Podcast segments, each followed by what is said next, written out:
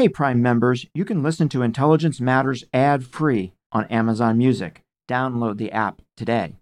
This spring, if you'd rather spend time enjoying your lawn instead of trying to keep it alive, there's good news. TruGreen is the easiest and most affordable way to get a beautiful lawn. All you have to do is water and mow, and they'll do the rest weed control, fertilization, aeration, and even some things you might not even think of. They'll do all of it, while you can do literally anything else. With TruGreen, you can have your lawn looking as good as a putting green. That's not hyperbole. TruGreen is the official lawn care treatment provider of the PGA Tour. TruGreen offers a satisfaction guarantee, and they have a verified best price promise, which guarantees you the lowest price with no compromise on quality. You do you. Let TruGreen do your lawn care. Visit trugreen.com to get the best lawn at the best price with the best people guaranteed.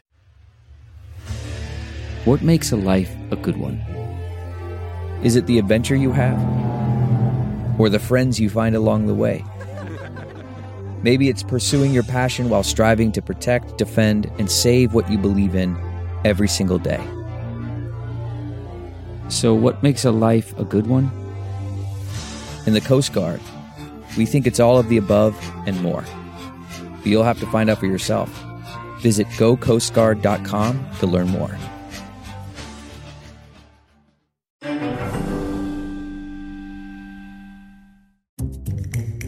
I was in the awkward position of having to come back into a room with people a lot more senior, uh, very senior to me, and having to interrupt them and say, Stop, please listen, I have something you all need to know. ISIS is a very persistent adversary.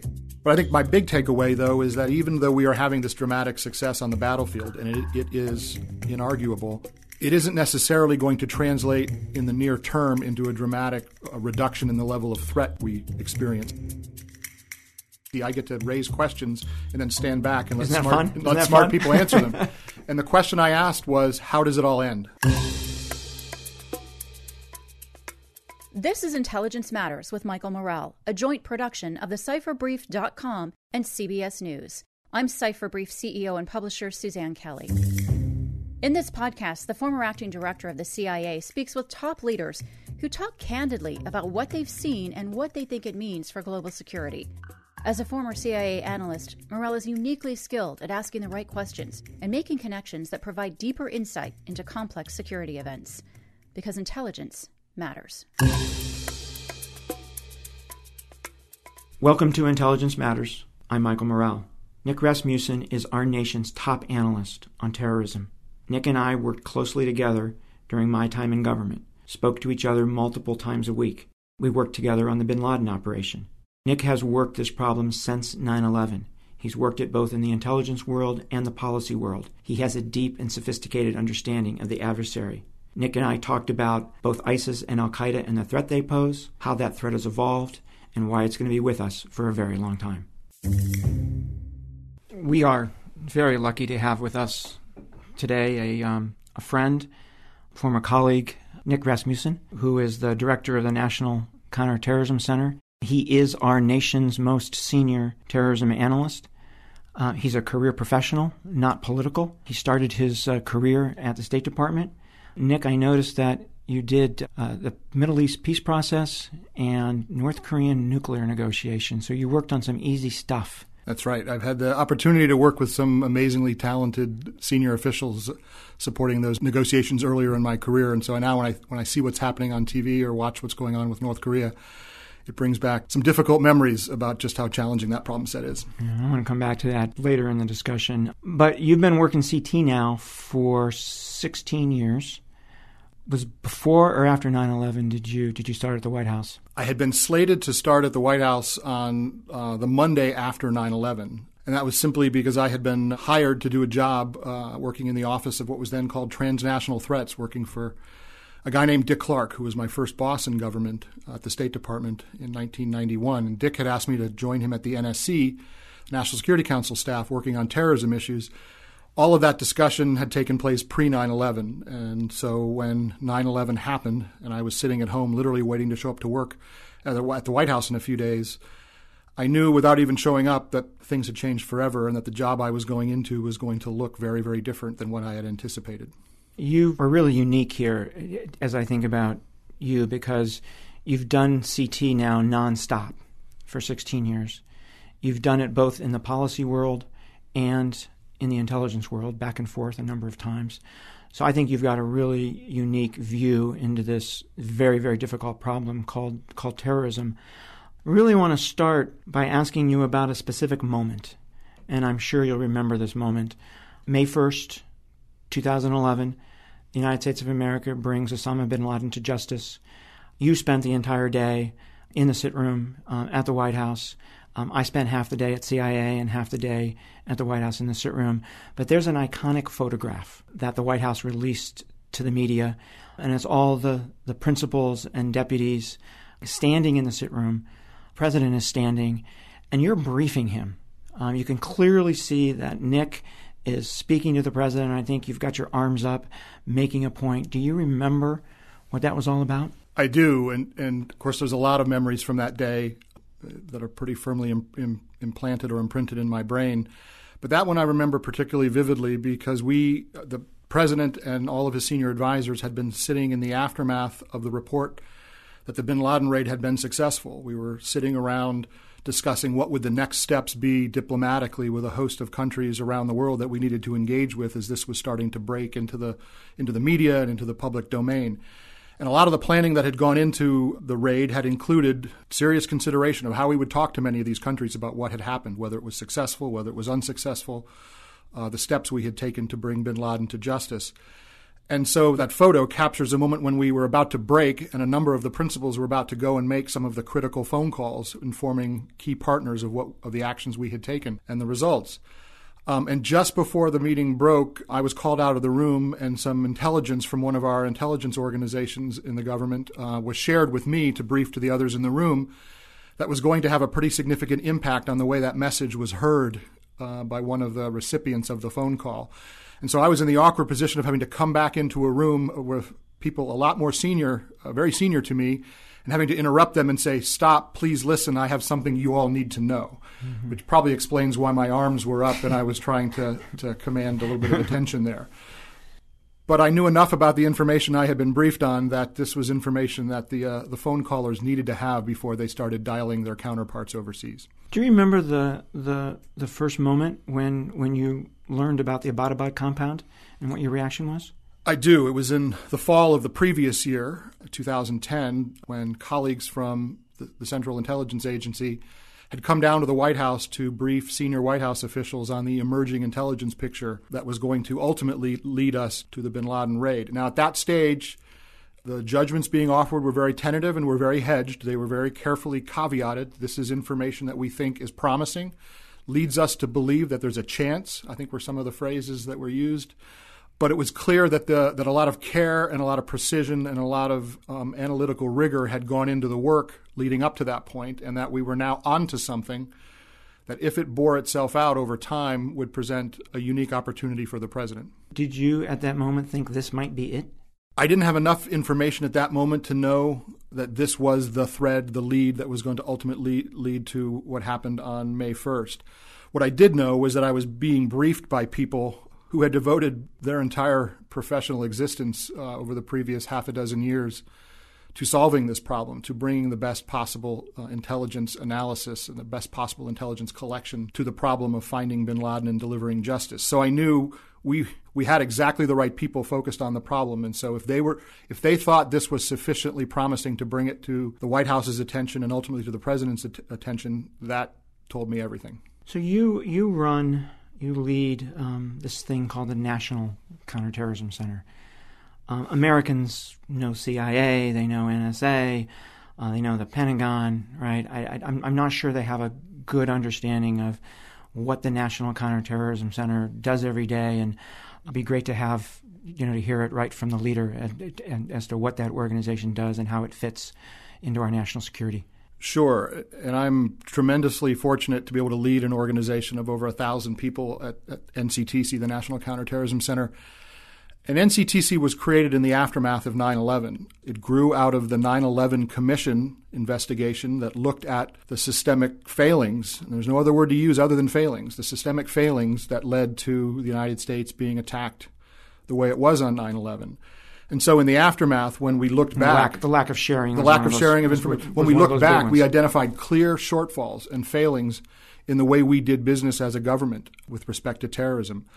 And one of those in, those uh, failings and shortcomings was the way in which we handled information. We had operated under a system in which we walled off certain kinds of information from certain other kinds of information, and made it difficult, if not impossible, for anybody inside the government to have the full picture of what a terrorism threat might look like to the United States. And so NCTC was created in the aftermath of 9 11 with the specific task of fixing or addressing that problem.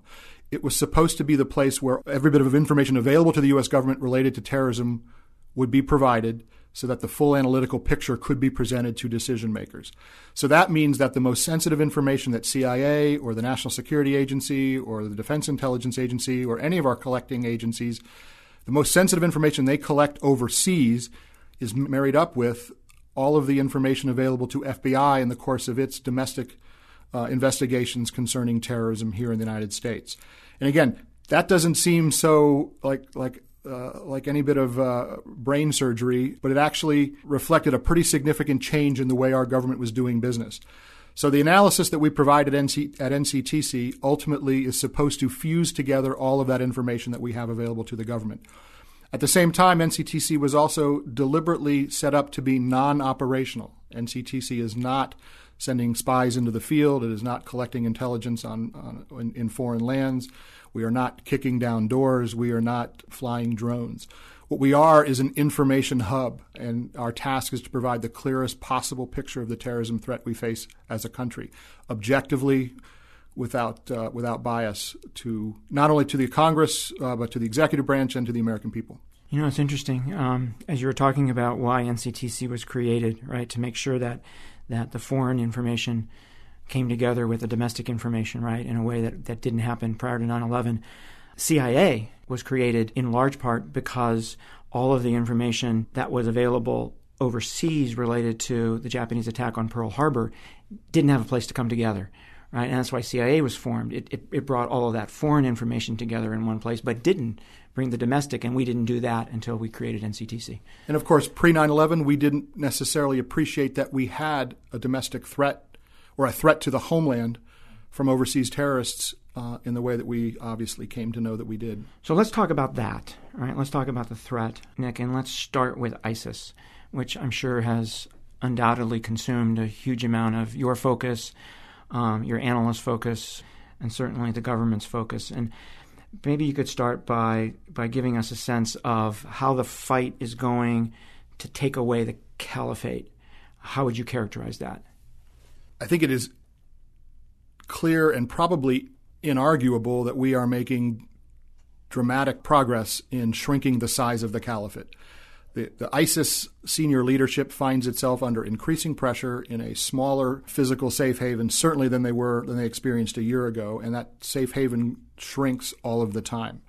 So, do you have a sense of the percentage? Can, the, you, can can you share that with we us? We are certainly at, at far less than half of the territory that ISIS once controlled in Iraq and Syria is under ISIS control today.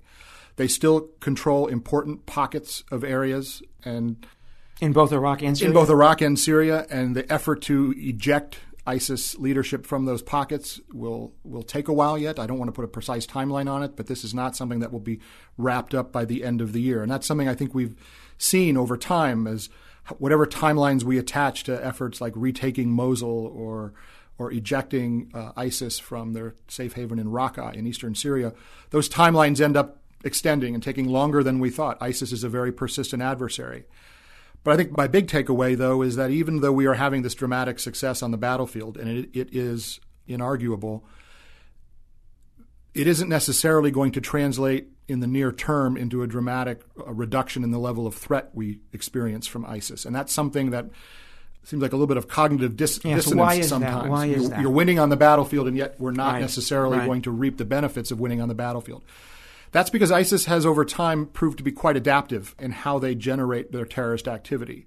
They use the full spectrum of, of terrorist uh, techniques and tactics in order to generate terrorist activity.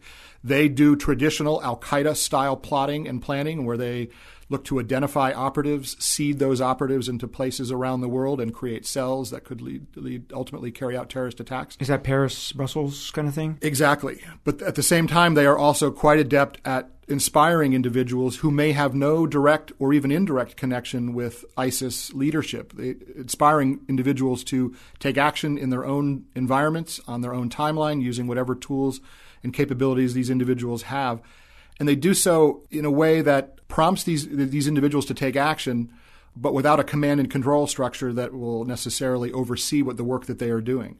ISIS has also uh, proven that it will take credit for things even if they had very little, if any, connection to the to the actual terrorist attack taking place.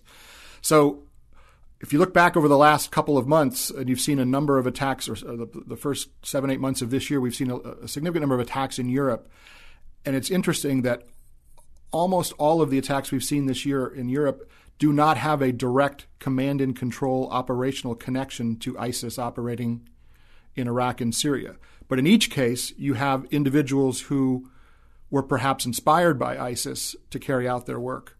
And so, so, so some weakening of the direct of the directed attacks. Exactly. As they as they and, are under pressure in Iraq and Syria. Yes, we have made it far more difficult for ISIS operating in their headquarters environment to plan, design, deploy operatives to to do the kind of traditional terrorist plotting that we fought against uh, with Al Qaeda for so many years if that were the only aspect of the problem, then we could we could probably declare victory in some pretty significant ways. But what we have seen, as I said, is ISIS finding ways to enable and even inspire individuals uh, in far-flung locations, even if those individuals have never traveled to Iraq or Syria and have not even a tenuous connection to the organization so, itself. So, so Nick, my assumption was that as they lost their caliphate, that they would lose their brand to some extent, right? And it would be more difficult for them to inspire. What was wrong with that logic? You're not the only one who has brought that logic to the to the conversation, and it's something I think that has proven a little bit frustrating to us inside the government as we've continued to go after ISIS. The reason ISIS has had the success it's had is that it has developed a compelling narrative that has managed to motivate a much larger pool of people than anything Al Qaeda was ever able to do. In the process of creating that narrative, they've also developed a narrative that seems to deal equally adeptly with both success and failure. When success happens, it is the natural manifestation of, of, of a plan that is supposed to lead to the creation of the caliphate. When failure happens, it is explained away as a mere setback on the way to that same ultimate destination, in which they are thinking generationally, or perhaps in terms of centuries, not decades even. And so, even something as, as unambiguously negative for ISIS as losing Mosul or having Raqqa fall when, when Raqqa is ultimately taken back by uh, coalition forces in eastern Syria, it will be explained away as being simply the courageous resistance of the Islamic State fighters uh, in the face of overwhelming odds. Uh, and so they've managed to, to craft a narrative that handles success every bit as well as it handles failure. So why are they so good at this? You know, they're clearly better at this than Al Qaeda was, right? Al Qaeda did some of this, but why are these guys so much better? They are much more adept at using all every available modern tool of communication available to them. They find ways to reach populations in just about every corner of the earth using native language, using compelling imagery, using, I would argue, far less theology and far more adventurism as a potential a motivating impulse. Uh, the individuals that we see who are motivated to carry out acts in the name of, of ISIS, in many cases, could not give you a coherent explanation of Salafi jihadist uh, ideology the way an Al Qaeda scholar could, the way one of our many of our senior Al Qaeda targets could have a decade ago. But what they can tell you is that they are fighting on behalf of Muslims who are oppressed. They are fighting on behalf of the Islamic State, which is a growing, thriving enterprise, and that they want to contribute and be a part of that that relatively simple message seems to have taken hold in a much wider population than anything Al Qaeda was able to do. So, taking all of that, what does the threat look like from the perspective of the United States from ISIS? Right? What should what should we what should we be thinking about in terms of, of the threat to ISIS here? And I'll fo- I will answer that by focusing here inside the United States, the homeland, right. because that obviously is the primary concern the primary threat we face here is not from ISIS deployed operatives sleeper cells, individuals who were somehow inserted into the United States in order to attack us. The primary threat we face here is from individuals that we would categorize as homegrown violent extremists, individuals who have lived here, perhaps were even born here, but have certainly have lived here for a number of years, whose entire process of radicalization in most cases will have taken place here inside the United States. These are, as I said, were not individuals who ISIS identified and sent here for the purpose of carrying out a terrorist attack.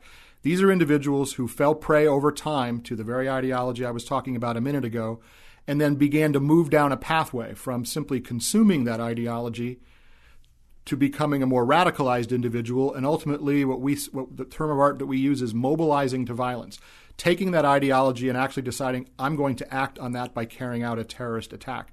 And the individuals that we've looked at who have done that here inside the United States the number of individuals willing to kind of go through that thought process is much larger now than it was in the uh, than it was during the pre-ISIS period.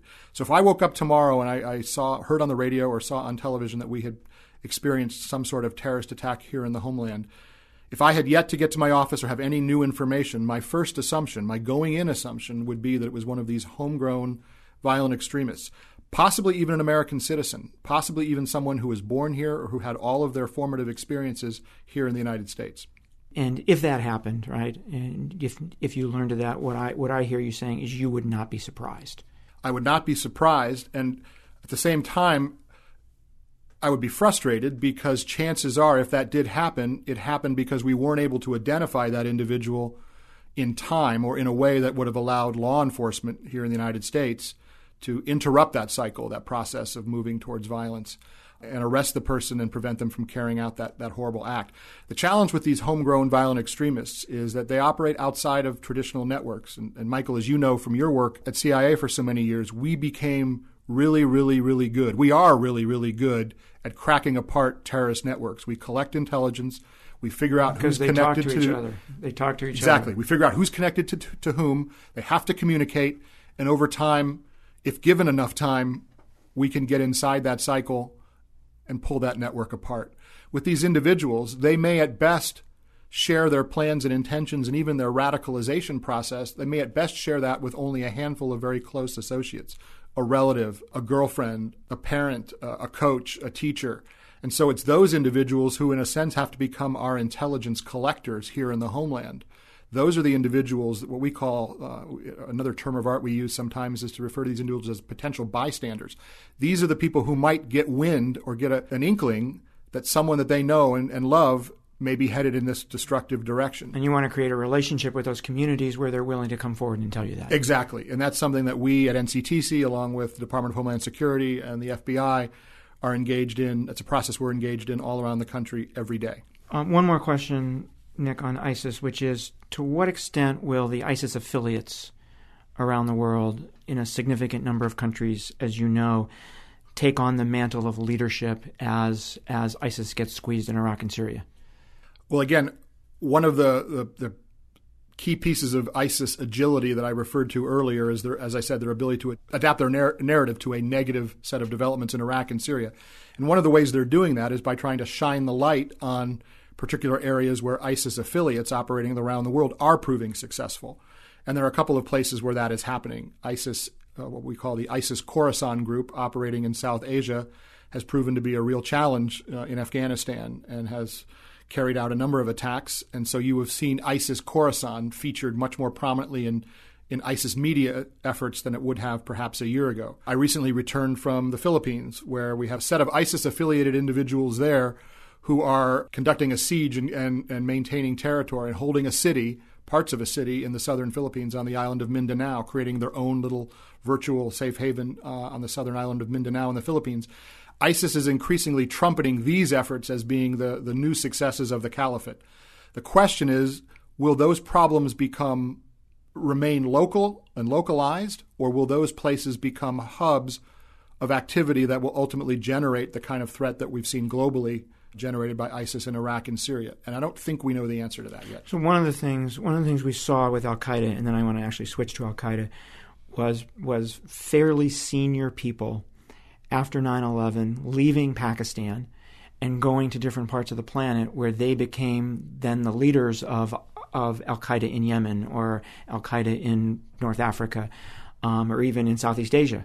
Is, is there anything similar happening with ISIS where the where, where very senior people are going to different different parts of the planet and, and taking on a leadership role, or is yet to see that? We have yet to see that in the same way that we saw it with Al Qaeda. And it's worth remembering that many of the Al Qaeda key leaders who are operating in Pakistan and Afghanistan were actually Arabs. And so it certainly made sense for them to return to parts of the, the Arabian Gulf or other parts of the Arab world in which to spread the Al Qaeda message.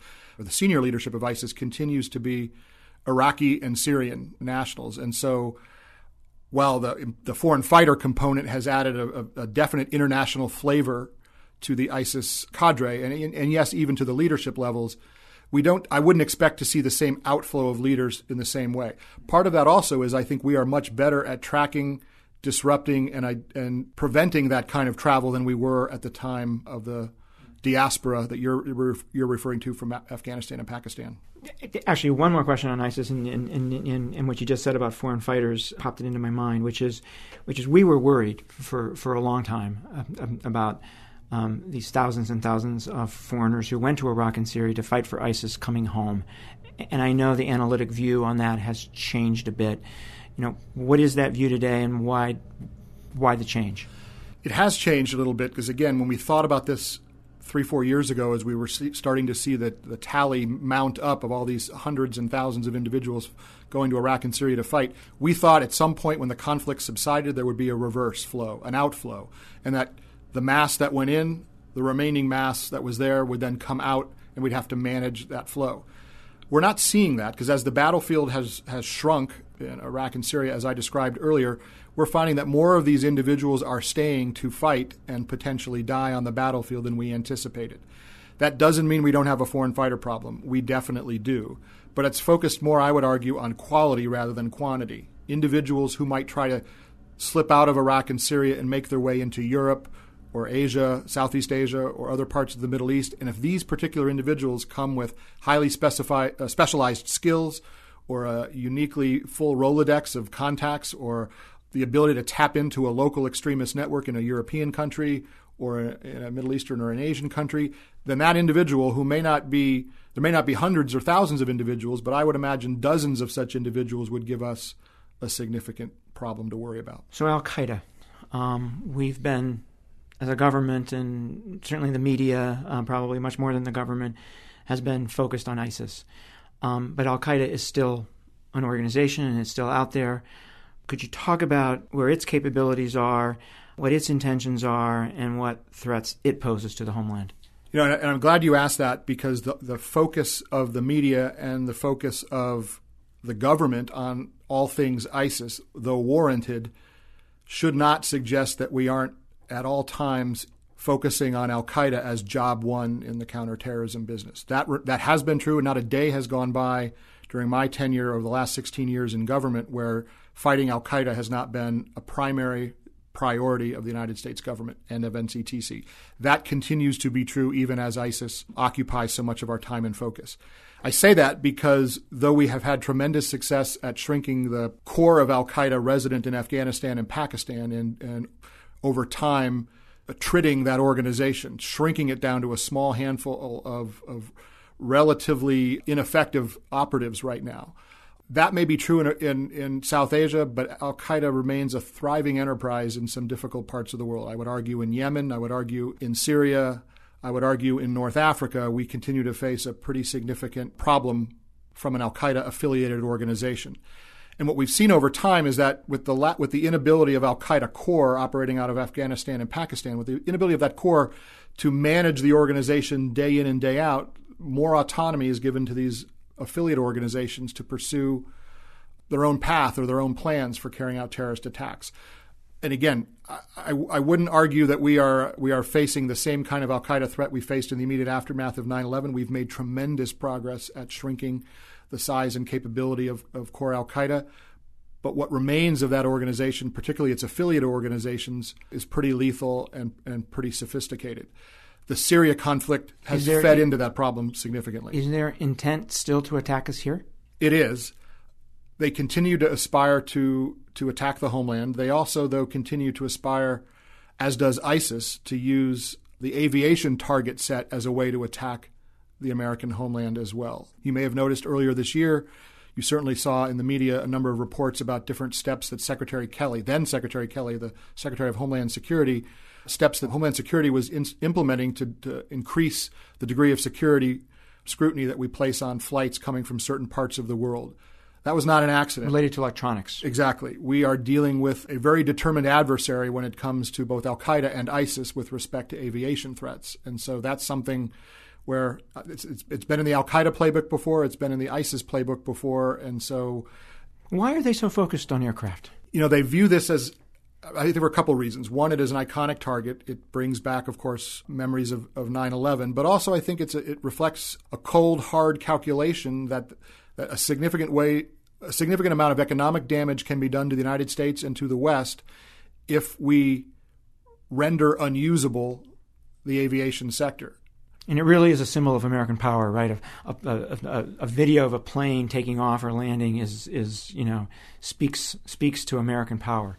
And what better way to undermine American power than to shut down travel between all, you know, all the parts of the world that, that, that engage in daily commerce and da- daily travel with, with the United States?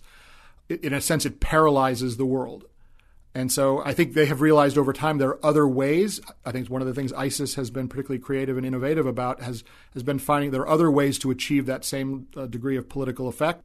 But for both ISIS and Al Qaeda, aviation remains a preoccupation, and thus it's a preoccupation for us. So you would not be surprised if there was a lone wolf attack inspired in the United States, inspired by ISIS. Is there something similar to say about you wouldn't be surprised if Al Qaeda was able to do X, Y, or Z in the United States? Or is that harder? It's harder, and I, I, I believe we have done more to diminish the capabilities of Al Qaeda with respect to the homeland to the point where I would be a bit surprised if we found that an attack that took place here in the United States actually had demonstrable, tangible links to Al Qaeda operating overseas. I don't rule it out. You never want to say that we've eliminated right. a problem, but we've made the, the homeland a very hard target. And Nick, I wanted to ask you about one one particular aspect of what was a policy that began under President Bush, continued with President Obama, and now continues with President Trump, which is the use of uh, drones um, against terrorists. And there was a story in the New York Times about the Trump administration's interest in expanding the use of drones, and I'm not going to ask you about that because I know you can't talk about it.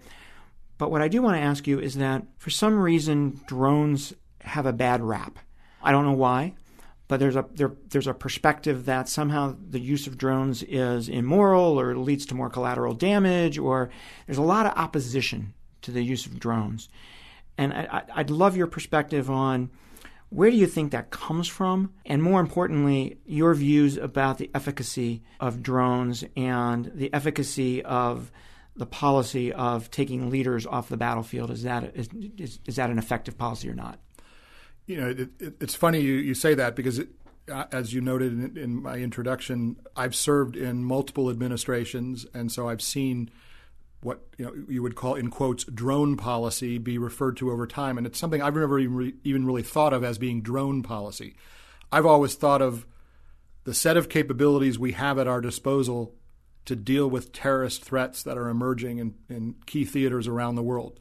The ability to strike terrorist targets remotely without putting U.S. forces on the ground in an effort to, to take and hold territory, for example, I think gives us a tremendous advantage over our terrorist adversaries. And I, it's hard for me to imagine a circumstance in which we would forego having that capability at our at our disposal.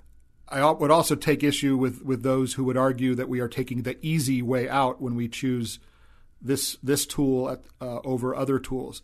I think from a counterterrorism professional's perspective, we are looking for the, the, the most effective tool that will allow us to do the best, most surgical job of mitigating and disrupting a terrorist threat before it manifests itself in an attack. In some cases, that means working with a partner overseas who can uh, deploy a, a, surrogate force to carry out an attack to disrupt a, group of terrorists. In some cases, that means carrying out an airstrike using conventional munitions, um, you know, from from airplanes, and in some cases, that means using an armed aerial vehicle. to me, it is one tool in the quiver, and I've never tended to look at it as being somehow either better or worse, more moral or, or, or more immoral than any other tool that we have. With respect to the, the degree of precision and care that goes into those decisions, it's one of the things that I think has been remarkable over time has been just how much precision and care goes into that. This is not a tool of indiscriminate warfare. This is, in most cases, we are applying this tool in ways that are entirely consistent with both the uh, laws of armed conflict, but also with standards that we, we would set in many cases that are even higher than the, right. than those standards. Right. So where does where where do you think all of the the, the claims of of significant collateral damage come from? Because as you know, they're just not true it certainly serves the interest of our terrorist adversaries to have those claims spread. And so I would not want to be in the position of arguing with an eyewitness account when I myself am not an eyewitness. But I have suspected on many occasions that eyewitness accounts aren't, in fact, eyewitness accounts, but instead are uh, the accounts of those who have a particular agenda. And not just terrorist groups, but there are certainly political actors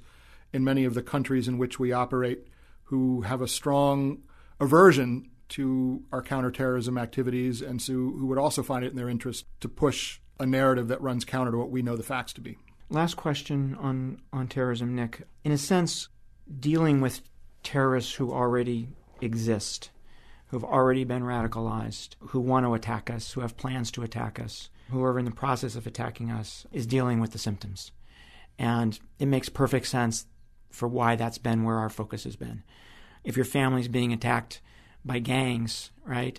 The last thing you think about is the socioeconomic conditions that created the gangs in the first place. But but I wanted to ask you a, a question about the underlying causes of extremism and what what are those? How do we get our arms around that? Is it something we even can get our arms around? How do you think about that?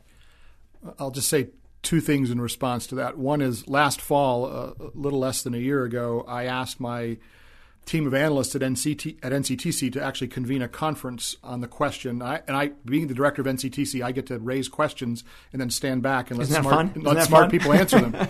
and the question I asked was, how does it all end? Mm-hmm. I could stop there and they knew what to do. They knew what I was asking was, is there a sunsetting of this particular form of terrorism tied to um, Islamic extremism, Sunni Islamic extremism that we're seeing? And the answer, and I asked them to actually do this in an open setting, not with classified experts or, or in, the, in, the, in the intelligence community, but to bring in the widest possible array of outside thinkers on this question as well, because it's not really a, an intelligence question; it's a question for public policy. And the answer that came back, you know, to the extent there was consensus, was that we shouldn't anticipate in the near term that this will end. That in fact, some form of this toxin, some form of some strain of this pathology is destined to be with us for what is probably the, the medium term. And for a government, you're really only ever planning for the medium to slightly So what, is, what does medium term mean? If, if, if I'm listening to this podcast, what does medium term mean? Is this generational? Is this 10 years, 15 years, or can I expect my grandchildren still to be struggling with this? I wouldn't say that I would expect your grandchildren to be dealing with this challenge because I would hope the world will have uh, changed pretty dramatically over the, the time uh, that it'll take to, to, get to that point. But I would argue for the next 15 to 20 years, we are going to be dealing with some form of this particular pathogen uh, that, that, I've described. Now, I also asked, well, what does success look like in that in that environment? And the answer that came back was not eradicating the the ideology, not destroying every last terrorist or, or, or, putting in jail every last terrorist we encounter around the world. Success in this world, to me, looks like, and, and as, as a result of, this, result of this conference, I came to understand success looks like a localized problem, a, a situation in which individuals are more focused on solving a local problem in a particular part of the world and less interested in creating global impact with their terrorist activity. So, yes, you may have extremists operating in Somalia or Yemen, but they will be focused on contributing to a political outcome in Somalia or Yemen, not in attacking the far enemy here in the United States. That to me is a definition of success that might actually be attainable.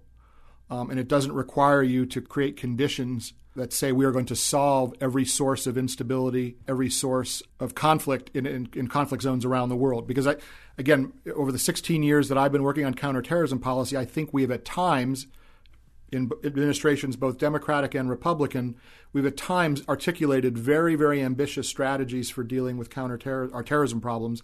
And they say things like create conditions in country X where the threat will be eliminated over time, or create conditions in country Y where the country uh, will turn into a reliable, capable counterterrorism partner. When we know that's probably a, a project that is probably on a 10 to 20 to 30 year time horizon, not something that's attainable in, in the near or medium term. So I plead guilty to that. You mentioned that I've, I've played in both the intelligence and policy world over the course of my career. I plead guilty to having been part of writing strategies that said we were going to fix certain parts of the world and thereby shrink the terrorism problem. I've grown much more humble and developed a great deal more humility over time about our capacity as one country, as great a country as this is, and as much power and influence as we have, delivering those outcomes in some of the corners of the world where this, this is that the one thing you would want you would want Americans to know about terrorism going forward is that this is going to be with us for a long time? Yes, but I'd want to add to that the problem has gotten in many ways more challenging, more difficult, more diffuse. I'll you know apply a bunch of different adjectives.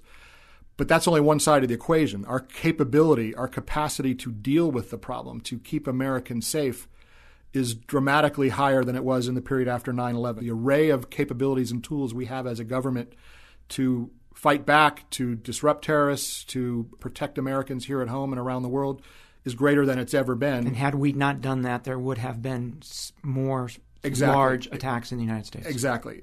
And certainly around the world as well. So I would want Americans to understand that this is this is a dynamic situation. The terrorism threat can get worse over time or get more challenging over time, but we are getting better. we're better at what we do. We're more capable than we were as a government a decade ago. And I would hope 5 years from now when my successor is sitting here with you or whoever's hosting this podcast that my successor or your successor at the CIA would be able to point to a whole suite of different evolutions in the way we do counterterrorism that would suggest we're getting better and better all the time. So I want to take you back um, just for a second to North Korea, because I mentioned early on that you were involved with that difficult problem earlier in your career. In fact, you were an assistant to Ambassador Bob Gallucci, who led the first negotiations with the North Koreans on the nuclear program. Um, and I wanted to ask you two questions about that. One is Bob told me a story once, and I wanted to see if you could confirm or deny this story. Bob told me the first time that the North Korean negotiators came to the United States, and he said there were five or six of them. He said it was the first time that they'd been out of North Korea in their entire careers, and he wanted to he wanted to play with their minds a little bit, and he wanted to take them to Pentagon City Mall just to expose them to what American capitalism could deliver. And so he took them to Pentagon City Mall, and they went into the Victoria's Secrets, and they would not come out and they were in there and they were in there and then they would not come out. And he was afraid that they were going to defect right then or there. And then they came out with bags and bags and bags of lingerie to take home to North Korea. Can you confirm or deny that story? I can confirm having been told the same story. Okay, excellent. excellent. You went to North Korea. I did. In the aftermath of the what was then called the, the agreed framework right. with North Korea that was uh, that uh, constrained their nuclear program at that time in 1994. I did go to North. And with the understanding that that was a long time ago, um, and with the understanding that you don't work this problem, what was your sense of the North Koreans that you met and dealt with, um, their worldview, their view of us? how they thought, rationality. What was your sense of them as as individuals? To the limited degree I came away with any sense, it was one of remarkable insularity and isolation imagine living in a world where most individuals have no access to the internet, where most individuals have only state media on which to rely for their information. It would not be surprising in that environment for an individual to have a very firmly held view about what America is doing, what America is doing to North Korea, if the only source of information you have is what the state is feeding to you. And so I think that's something that all U.S negotiators have had to kind of keep in mind as they've engaged with their North Korean counterparts over the years.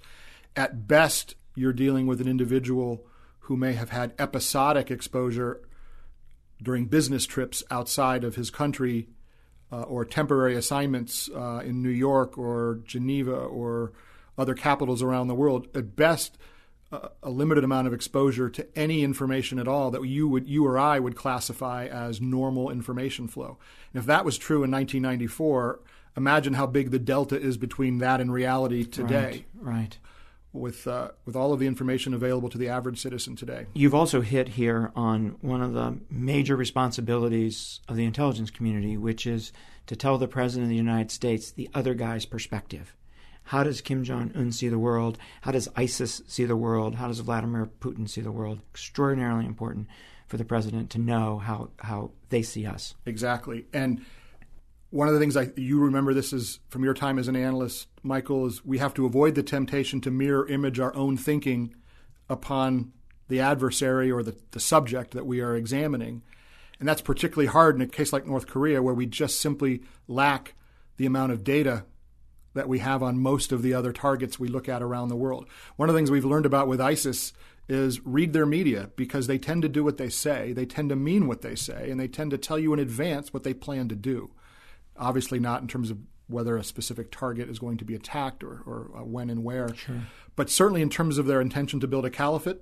They told us they were going to do it. They then sought to do it, and so Bin Laden told us he was going to Bin, attack us. Exactly. And so we've learned to take terrorist groups at face value. Uh, we have to certainly try to understand how their capabilities match up with their intentions. But I'll tell you, that's a much harder problem set. I don't envy my colleagues who work the North Korea problem set because the amount of information they have available to them is just so much more limited than what I have. Yeah. Nick, last question. Um, you mentioned you have a thousand people who work for you. They come to work every day. They don't expect public accolades. What would you want the listeners of this podcast to know about the people who work for you? I want them to know exactly that, that, that, that there's a thousand people who come to work every day with the sole idea in their head being, what do we do today to help keep Americans safe? They know they do that as part of a team. We are a counterterrorism is a team sport. NCTC sits inside a counterterrorism community that includes a dozen or more other three or four letter organizations that I could rattle off to you, and I'm tremendously proud of the work we do with all of them. NCTC is also an organization made up of individuals from all of those different organizations. We are a blended organization of permanent employees and officers who are loaned to us from other organizations. And what that gives us is a tremendous source of strength. We have some of the best and brightest from all around the government. That's what I'd want the American people to know that the best and brightest people in their government are working every day to keep them safe. And I guess the last thing I'd add is that we are also open for business in terms of hiring. Um, we've in the last months have uh, posted positions and looked to hire people at entry level. And to me, there's nothing more exciting than meeting somebody who has shown up at NCTC for their first day of work, uh, knowing that they are embarking on a career in national security. They're excited, which makes me excited. Uh, and I had the chance just in the last two weeks to meet with our latest crop of five or six young people who right out of school have decided that this is the way they want to serve their country. And if you if you can't get excited and inspired by that, then you should be doing something else. Exactly. Well, I hope I hope that there are people who show up uh, who say that um, you know we're here because we we heard the the director of NCTC on intelligence matters. So I hope that happens. Nick, thank you thank you so much for taking the time uh, to talk with us. Um, it's it's been a real honor. Thank you. Thank you, Michael. My conversation with Nick Rasmussen. I'm Michael Morell. Join me next week for Intelligence Matters.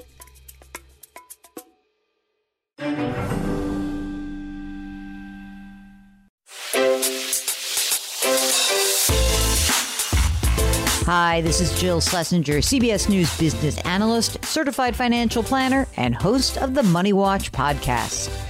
This is the show where your money is not scary and it's not boring. It is a show that's all about you. It's your questions that make it possible for me to provide unconventional and entertaining insights on your money and maybe more importantly, on your life. I'm going to be your financial coach, someone who brings common sense and an insider's perspective on how to manage your money and your emotions. And I promise we are going to have a little bit of fun along the way. Have a question from retirement to career changes to college funding? Just send us an email at askjill at jillonmoney.com. Follow Money Watch wherever you get your podcasts. You can listen ad free on the Amazon Music or Wondery app.